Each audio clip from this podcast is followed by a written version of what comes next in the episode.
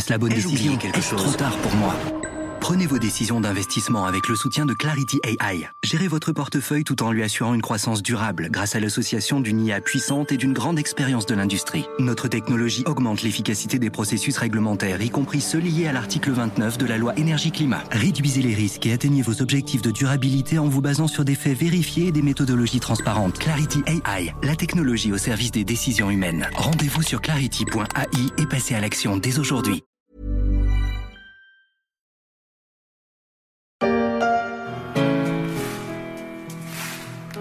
Le vent fera craquer les branches, la brume viendra dans sa robe blanche. Il y aura des feuilles partout couchées sur les cailloux. Octobre tiendra sa revanche. Octobre, le mois des feuilles multicolores. Octobre, le mois pour écouter Francis Cabrel avant de partir en balade du côté d'Astafor. Octobre, le mois des champignons, des noisettes et du potiron. Octobre, le mois où l'on se coule avec délice sous le plaid devant un bon feu de cheminée. Octobre, le mois des craques.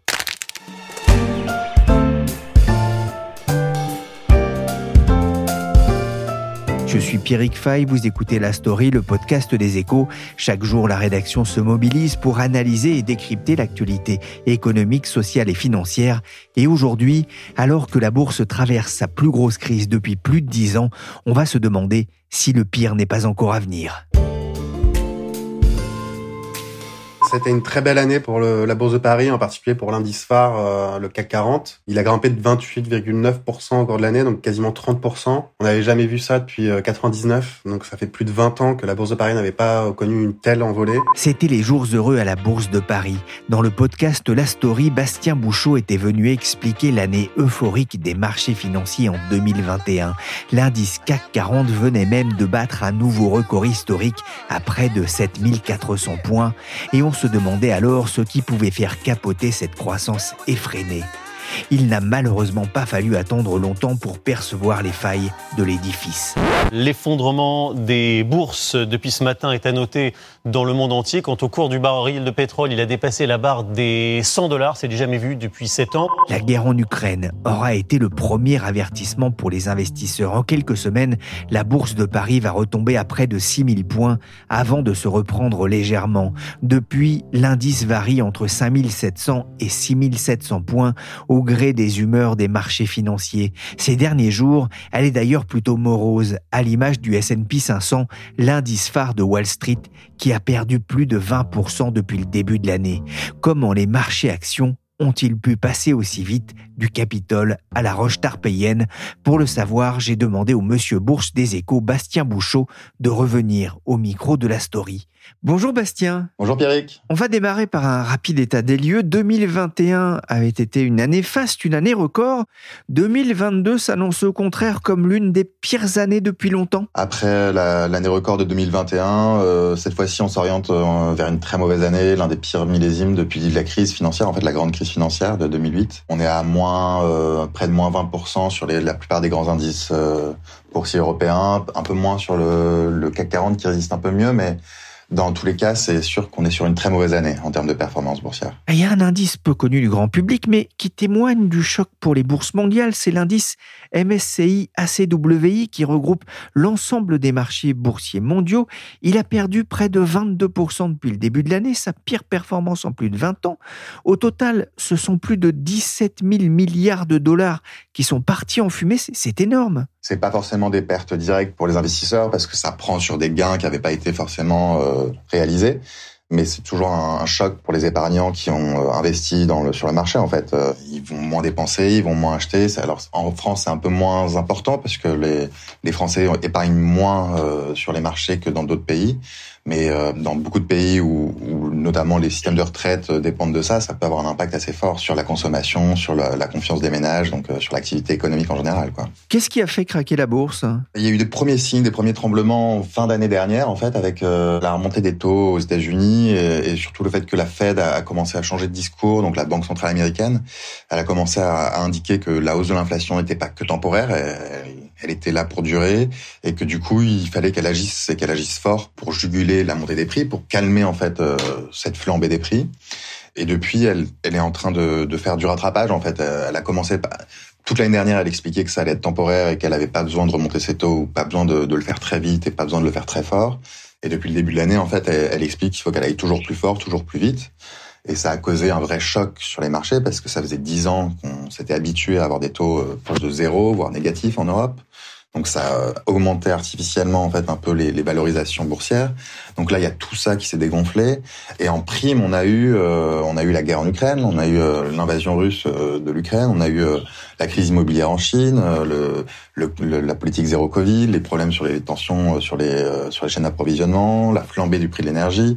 Donc en fait il y a il y a ce problème très financier de, de hausse des taux d'une part, et de l'autre part, en fait, il y a plein de problèmes économiques euh, plus ou moins euh, liés les uns aux autres euh, et qui touchent différents pays, différentes régions du monde, qui arrivent aussi en même temps. Donc, après l'année de tous les records en 2021 où tout s'était bien passé au même moment, là, on a un peu l'inverse où beaucoup de choses se passent mal à peu près en même temps. Ça reste un critère qui est plus difficile à saisir, mais on voit qu'on a un environnement géopolitique qui reste très très compliqué, et en particulier des tensions très très forte en Europe euh, avec la Russie, mais aussi peut-être j'allais dire surtout en Asie autour du détroit de Taïwan, autour de la rivalité entre la Chine et les États-Unis. On vient d'entendre Wilfried Galland invité avec vous en début d'année de ce podcast. Il est stratégiste pour Montpensier Finance et parmi les facteurs d'incertitude pour 2022, il citait justement la Russie, alors ça s'est avéré vrai, et la Chine et Taïwan. Au vu des dernières déclarations de Joe Biden, ça reste une menace systémique pour les marchés, mais l'invasion de l'Ukraine, ça a vraiment fait passer les marchés dans une nouvelle dimension? Oui, enfin, ça a rappelé au marché, et pas qu'au marché d'ailleurs, euh, à beaucoup de gens, que l'énergie c'était euh, essentiel et qu'on n'était pas, euh, la transition écologique, énergétique n'était pas encore faite et qu'on était encore dépendant de, des énergies fossiles pour notre économie, pour l'activité, et que cette dépendance, elle pouvait se retourner contre nous. Enfin, on a bien vu les tensions créées par les problèmes d'approvisionnement en gaz russe, euh, enfin les, prix de l'électricité qui ont explosé, euh, les prix du gaz qui ont suivi le même mouvement. Enfin, ouais, c'est il y a eu un vrai changement, une une prise de conscience de, de la fragilité euh, de l'économie européenne et c'est surtout l'Europe qui a souffert euh, de ce point de vue-là en fait. Hey, ça va pas fort, ça va pas bien, c'est pas trop terrible. Ce Noël risque d'être le dernier et c'est pas plus mal. Hey Les marchés actions sont dans le dur. On a beaucoup parlé ces derniers mois de l'engouement des particuliers en France, mais surtout aux États-Unis pour les actions et pour des produits plus spéculatifs également, comme les options. Pour les particuliers aussi, le réveil est difficile? Ouais, ça peut être un peu compliqué pour les particuliers qui sont revenus en bourse euh, depuis la crise sanitaire. C'est surtout aux États-Unis où, il y a eu un vrai engouement de jeunes boursicoteurs, donc des jeunes générations qui sont venues pour la première fois sur les marchés, qui ont profité un peu de, nouvelles applications un peu plus ludiques et tout ça, qui ont pris des risques. Alors pour le moment, ils n'ont pas encore euh, complètement abandonné. Hein. Il y en a, beaucoup qui continuent à, à jouer et à investir, mais c'est vrai que les chiffres dont on dispose montrent que leurs pertes sont assez importantes en fait, parce que comme ils, ont plutôt tendance à investir sur des sociétés euh, technologiques à forte croissance, euh, qui connaissent bien, qu'ils aiment beaucoup, c'est ces valeurs-là qui ont le plus souffert souvent en bourse depuis le début de l'année, donc ils se retrouvent avec des pertes quand même assez importantes. Alors après, ça dépend beaucoup de la manière dont ils ont investi. Il y en a, c'est une petite minorité qui a investi toutes leurs économies et qui peuvent se retrouver vraiment dans des situations très difficiles. Il y en a beaucoup qui ont investi quelques centaines de dollars, quelques milliers, euh, sans que ça remette en cause leur, leur épargne, leur situation financière. Donc ça, ça va dépendre vraiment beaucoup. Et, et en France, le risque, c'est que ça coupe l'élan en fait du, du regain d'intérêt des épargnants pour la bourse, parce que ça fait dix ans que l'intérêt des, des, Français pour la bourse euh, était en, en, recul. Et là, depuis deux ans, il y a eu un rebond, un regain, mais on n'est pas du tout au même niveau qu'aux États-Unis encore. Hein, donc euh, il s'agissait pas de, on peut pas vraiment comparer les deux encore, mais, euh, mais justement, est-ce que cette euh, période un peu difficile aujourd'hui va va remettre en cause ce regain d'intérêt pour la bourse bah, C'est un peu une question ouverte ouais, aujourd'hui. Faut pas mollir, pas se débrancher. Faut pas mollir, non, faut s'accrocher. Faut pas mollir, mais certains particuliers ont fini par perdre patience dans ces marchés baissiers. Le seuil de tolérance à la perte est proche. Mais que dire du fonds souverain norvégien qui gère en bourse la rente pétrolière du pays? Son portefeuille boursier a fondu de 170 milliards de dollars sur le seul premier semestre. C'est un record depuis 2008. C'est plus que ce que le fonds avait gagné en 2021. Alors, il y a quand même un fait qui peut surprendre le profane Bastien. L'indice CAC 40 perd près de 17% depuis le début de l'année et pourtant, jamais les entreprises françaises qui composent cet indice phare de la Bourse de Paris n'ont réalisé autant de bénéfices. C'est paradoxal? Oui et non. Alors euh, c'est un peu toujours le même problème ou le même questionnement avec les marchés financiers, c'est qu'ils essayent d'anticiper toujours, de se projeter sur l'avenir. Donc les résultats euh, semestriels effectivement étaient extrêmement bons, ils étaient historiques et c'était une profitabilité record euh, au sein du CAC 40. Enfin, on n'a jamais eu des marges aussi élevées au premier semestre. Mais c'était au premier semestre, c'était il y a six mois. Et depuis, beaucoup de choses sont passées. Les prix de l'électricité, de l'énergie ont flambé, euh, l'inflation a continué à augmenter, les, les taux d'intérêt ont augmenté, donc le, loyer de l'argent a augmenté. Il, est, il devient plus compliqué, ça coûte plus cher de s'endetter. Et on se doute bien que tous ces éléments-là vont mener à, à plus de difficultés économiques à l'avenir. En fait, on, maintenant, aujourd'hui, la plupart des économistes prédisent une récession dans les mois à venir en Europe. Donc euh, Certes, les entreprises ont connu euh, de très bons résultats, ont enregistré de très bons résultats. Et c'est pour ça aussi que la bourse, au final, se tient pas si mal. Hein. Euh, on est en baisse de moins de 20% en, France. Avec tous les problèmes qu'on a évoqués euh, cette année, en fait, c'est au final, c'est pas si mal. Mais c'est vrai que c'est paradoxal d'avoir ça en même temps que des profits records et tout ça. Mais Enfin, les marchés sont toujours à essayer de jouer le coup d'après, donc euh, c'est pour ça. Le mois d'octobre approche à grands pas. C'est le mois des cracks dans l'imagerie boursière. Malgré la baisse déjà enregistrée cette année, faut-il craindre de nouveau un, octobre noir? Bah, C'est sûr que c'est un risque. Il n'y a vraiment pas de règle, quoi. Donc euh, c'est possible parce qu'il y a, y a plein de dangers à l'horizon et on s'attend en fait. Euh, à ce que les marchés baissent encore avant de pouvoir remonter. Il y a un certain optimisme encore reflété par les marchés financiers dans le sens où, où les estimations de bénéfices pour l'année à venir sont prennent pas encore en compte en fait la, récession justement qui est attendue, qui est crainte euh, dans les mois à venir. Donc beaucoup de stratégistes et de professionnels s'attendent à ce qu'il y ait une nouvelle baisse en fait, une nouvelle phase de baisse euh, sur les marchés. Mais alors est-ce que ce sera en, octobre ou est-ce que ce sera en novembre voire plus tard? Ça c'est impossible à prédire en fait et, euh, et le marché c'est toujours un peu compliqué mais effectivement c'est un risque qu'il y ait une nouvelle vague de baisse quoi. Ça c'est on peut pas l'écarter en tout cas. À la Bourse de Paris, l'indice CAC 40 est désormais presque 20% en dessous de son record historique de janvier. Peu ou prou la performance enregistrée par les grandes actions américaines. La nervosité est de mise alors que se profile le mois d'octobre, un mois de sinistre réputation en bourse. Mais au fait, pour quelles raisons le mois d'octobre est-il redouté des investisseurs? C'est la question que j'ai posée à Christian Parizeau. Il est conseiller économique auprès de la société Aurel BGC. Historiquement, il faut reconnaître que euh, on a eu quand même euh, des, des cracks, euh, vraiment des chutes très violentes des marchés actions durant ce mois d'octobre, ce qui fait que si vous faites des calculs purement statistiques, hein, vous apercevez qu'on a clairement une sous-performance historiquement en moyenne sur le mois d'octobre de, des marchés actions. Maintenant, il faut faire très attention hein, parce que naturellement, on dit en moyenne, mais ça veut dire qu'il y a des mois où on n'a pas du tout de sous performance du mois d'octobre. Mais en tout cas, ça rend un peu les gens nerveux, c'est peut-être autoréalisateur parce qu'on se dit que le mois d'octobre est toujours euh, compliqué. Et puis euh, c'est vrai qu'actuellement, en plus, on a une actualité qui est pas très favorable au marché actions et à la hausse des marchés actions. Oui, on en parlait, hein, ce cocktail récession plus inflation, c'est explosif pour les marchés? Bah, C'est explosif euh, pour plusieurs raisons. Alors d'une part, c'est explosif parce que ça force les banquiers centraux à agir.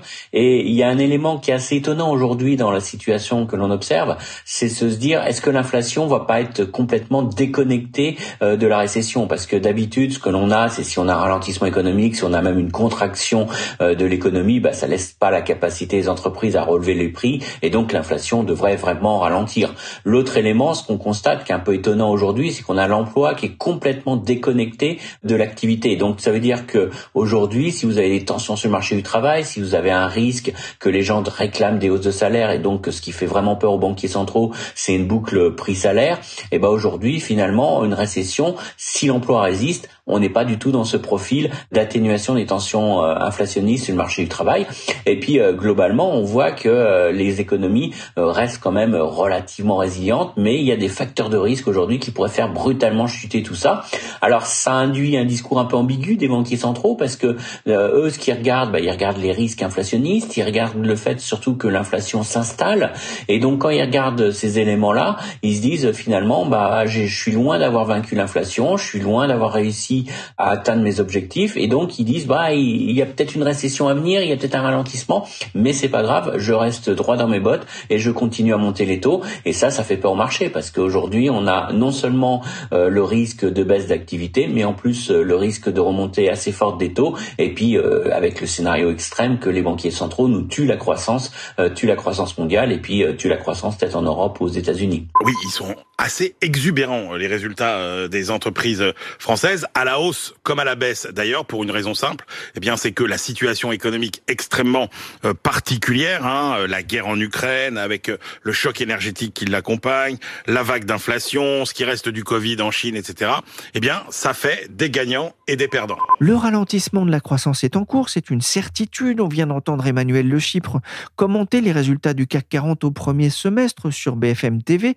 C'était cet été, ça avait accompagné le rebond de la bourse, mais ça n'a pas On va bientôt rentrer dans la période des résultats trimestriels aux États-Unis. Christian Parizeau, la résistance des bénéfices des entreprises sera clé?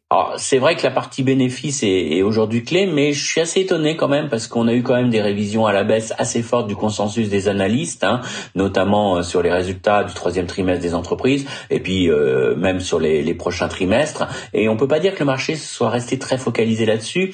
Alors c'est vrai que quand on voit, hein, quand on interroge les investisseurs, globalement, ils nous disent que euh, le scénario de récession, ils l'anticipent. Pour vous donner juste une idée, une, enquête récente disait que 92% des, des investisseurs euh, dans le monde anticipaient une récession en Europe. Donc, euh, je dirais qu'il n'y aura pas forcément d'étonnement si on a une dégradation de l'économie européenne. Par contre, ce qui fait vraiment réagir les marchés aujourd'hui, c'est les mouvements de taux les mouvements de taux. Et donc finalement, on a un marché qui est peut-être plus sensible aux indicateurs euh, autour des banques centrales, au discours des banquiers centraux, que véritablement aux indicateurs économiques ou à tout élément qui pourrait induire des révisions à la baisse des bénéfices. Et donc ça joue comment? Bah, Ça joue euh, plutôt sur les multiples de valorisation. L'idée étant la suivante, c'est-à-dire que si les taux remontent, je suis moins incité à payer euh, très cher la bourse, et donc ça pèse sur les multiples de valorisation, mais c'est pas finalement l'évolution des bénéfices qui fait vraiment la tendance, c'est vraiment euh, le comportement du marché obligataire, les anticipations de politique monétaire, et c'est ça qui est au cœur des mouvements de marché aujourd'hui. Et le fait qu'on a aujourd'hui des banquiers centraux qui maintiennent un discours très faucon, hein, très très négatif, en disant qu'ils vont poursuivre, voire peut-être même freiner l'économie, alors qu'on a encore beaucoup d'incertitudes géopolitiques, beaucoup d'incertitudes sur l'économie, bah c'est ça finalement euh, qui pénalise le plus le marché, plus que peut-être le potentiel révision à la baisse euh, des projections des entreprises. Mais encore une fois, ça c'est intégré. Je pense que c'est vraiment l'aspect euh, politique monétaire qui inquiète.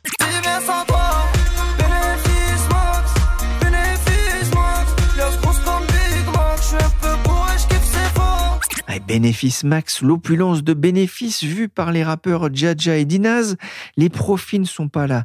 La préoccupation première des investisseurs, si j'ai bien compris, ça veut dire qu'ils ne sont pas non plus inquiets par la perspective d'une taxation des, des super profits dont on parle au niveau européen? Alors les super profits, notamment dans l'énergie, hein, euh, est, un peu pris en compte parce qu'on voit aujourd'hui dans les secteurs euh, qui sont les plus favorisés par les investisseurs, c'est le secteur énergétique qui est perçu comme un secteur un peu défensif dans la situation actuelle. Mais euh, c'est vrai qu'aujourd'hui en bourse, en ce moment, on est en train de raisonner quels sont les secteurs qu'on joue un peu par défaut. Hein, faut être honnête. Hein. Aujourd'hui, on joue la santé. C'est pas qu'on est très optimiste le secteur de la santé, mais c'est un secteur très défensif.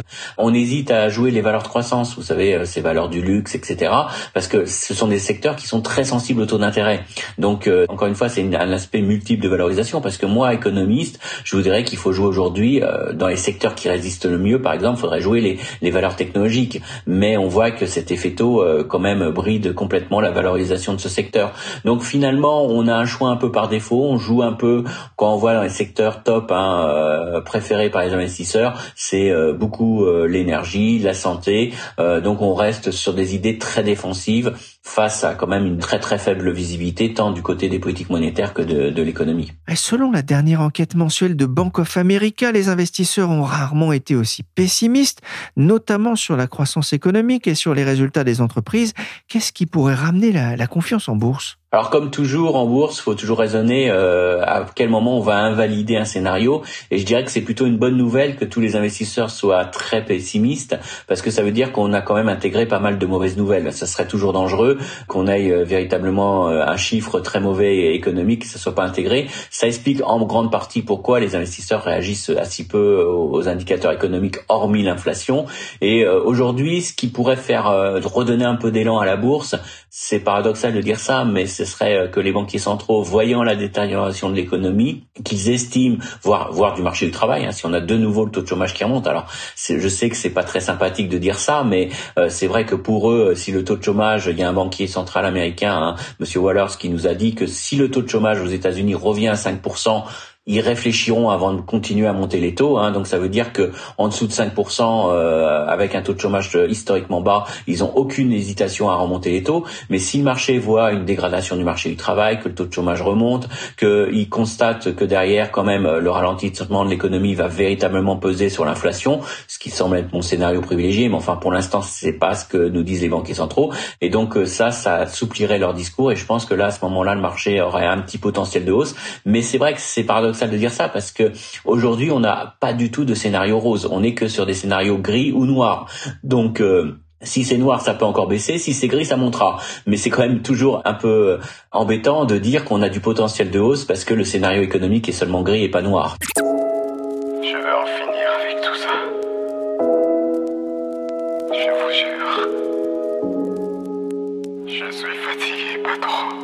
Il y a quelques jours, un Ray Dalio, c'est le fondateur du hedge fund Bridgewater, le plus grand fonds spéculatif du monde, il disait qu'il tablait sur une nouvelle chute de 20% de Wall Street, hein, compte tenu des risques de récession aux États-Unis et de la politique de la Réserve fédérale. vous le disiez, il faut faire attention aux prophéties autoréalisatrices en bourse. Comment est-ce que vous, vous voyez ce, mois d'octobre et plus largement la, fin d'année? Alors, je vais pas prédire un crack. je vais pas dire euh, que d'un seul coup, euh, on va avoir les indices qui vont partir à, à la cave, mais euh, je pense que effectivement, il y a aujourd'hui quand même pas mal d'incertitudes qui sont dans les marchés. Mais alors, première chose, ce qui donnera la tendance, c'est quand même l'évolution des taux longs. Et euh, moi, je reste persuadé qu'aujourd'hui, si vous avez un 10 ans américain qui a 3,50, 3,60, c'est vraiment un maximum euh, auquel on peut aller parce que des investisseurs vont se dire investir dans de la dette américaine jugée sans risque à 3,50, 3,60, ça commence à devenir intéressant. Donc ça, c'est un élément quand même de, qui limite la dégradation de la bourse parce que si on voit que les taux longs n'ont pas vraiment de potentiel de très forte hausse, ça va quand même un petit peu euh, calmer les anticipations. Je crois aussi que les banquiers centraux, pour l'instant, ils, ils tapent euh, parce qu'ils ont vraiment une inquiétude vis-à-vis euh, de l'inflation. Mais je pense que la dégradation de l'économie va être là, elle va être forte, et donc on pourrait avoir un effet quand même qui va quand même un petit peu calmer leur discours. Et surtout, ils vont pas poursuivre la remontée des taux directeurs sur le rythme qu'ils ont fait euh, dernièrement. Et on commence à voir, on l'a vu dans d'autres pays, pas encore aux États-Unis, en Europe, mais on voit au Canada, on voit en Australie, il y a quand même des vrais signaux qui commencent à apparaître, qui montrent que quand même l'accumulation euh, de la hausse des taux plus du ralentissement économique commence à réellement euh, limiter les risques inflationnistes. On a les deux d'enquête hein, qui montrent aussi que l'amélioration des chaînes d'approvisionnement, la baisse des coûts des entreprises au niveau des matières premières, donc tout ça me fait dire que on va avoir quand même des, éléments un peu de, soutien au marché.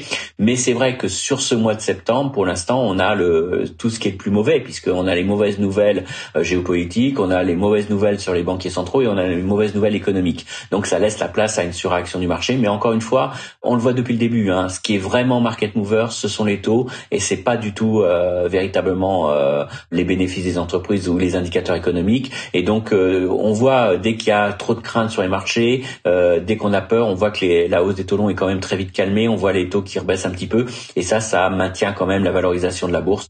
Donc moi, je parierais pas forcément sur un scénario très très noir. Beaucoup de volatilité, ça c'est évident. On va avoir un quatrième trimestre encore euh, assez incertain, mais euh, pas forcément de, de boursier euh, à attendre. parce qu'encore une fois, on n'est pas sur des exagérations en termes de valorisation. On n'est pas non plus derrière sur des investisseurs qui sont euphoriques qui pourraient d'un seul coup devenir pessimistes. Là, ils sont pessimistes. Donc, on peut, ils sont sous Prozac. Hein. Ils peuvent pas être plus Donc moi je pense que c'est difficile aujourd'hui quand tout le monde est négatif d'aller beaucoup plus loin. C'est quand finalement il y a un retournement de, de situation, quand on est véritablement sur quelque chose qu'on n'a pas prévu.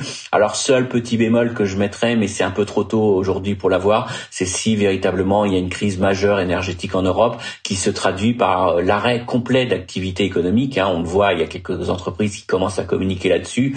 Euh, s'il y a vraiment une pénurie euh, de gaz, si euh, on a une flambée des prix de l'électricité, on pourrait avoir un arrêt d'une partie de l'économie et notamment de, tous ceux qui sont très dépendants de l'énergie dans leur coût de production. Mais encore une fois, on verra cet hiver et puis on va espérer que l'hiver soit clément. Alors aujourd'hui, il faut regarder les prévisions économiques, des analyses des économistes, mais aussi des météorologues, parce que ça jouera peut-être pour la bourse. Mais en tout cas, voilà, à part ce scénario-là, mais ça sera pas sur le mois de septembre. C'est un peu trop tôt pour jouer ça pour le moment. Merci Christian Parizeau, conseiller économique auprès de la société Aurel BGC, et merci Bastien Bouchot, journaliste au service marché des échos. La story s'est terminée pour aujourd'hui. Cette émission a été réalisée par Willy Gann, chargé de production et d'édition Michel Varnet. Vous pouvez retrouver la story sur toutes les applications de téléchargement et de streaming de podcasts. N'hésitez pas à vous abonner pour ne manquer aucun épisode.